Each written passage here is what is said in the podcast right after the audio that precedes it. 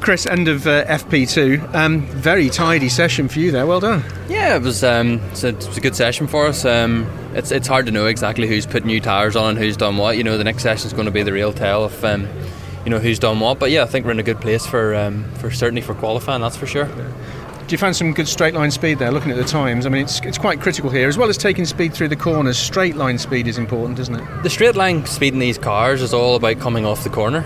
If you don't get it off the corner, you won't have a good straight line speed. You know, and that's that's the secret with with any with any type of touring car. It's getting it off the corner. If you get it off the corner, you get the straight line speed automatically. Um, but yeah, I think we're, we're second in sector two, second in sector one.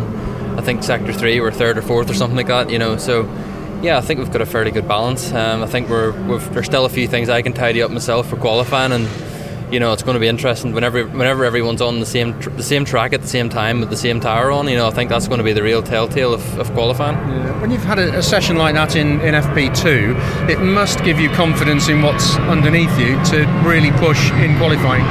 Yeah, we're just we're just. You can tell we're at Donington, can't you? Because there's somebody going on holiday above yeah, us. Yeah, everyone's going away, but. Uh, yeah, it's um, you know you, you, you, can never really look at. There's plenty of times you've been at the top of the, the practice sessions and qualifying, you're not there. So um, we're not going to get too far ahead of ourselves. We're going to um, look at the fine details of where we can go a little bit faster, and we're going to do our best for the you know the session this afternoon. I think the track's um, the track's pretty fast today.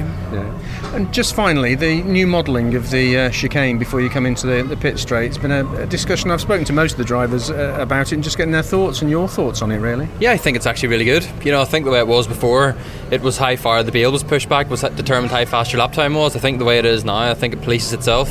You know, the braver you are and the more curb you take, well, you take a risk of damaging your car, but it's a fine balance between taking risk and trying to find the extra bit of time. Yeah, we've got the shootout coming. You like the shootout? Yeah, I want to be in it, and preferably near the front of it.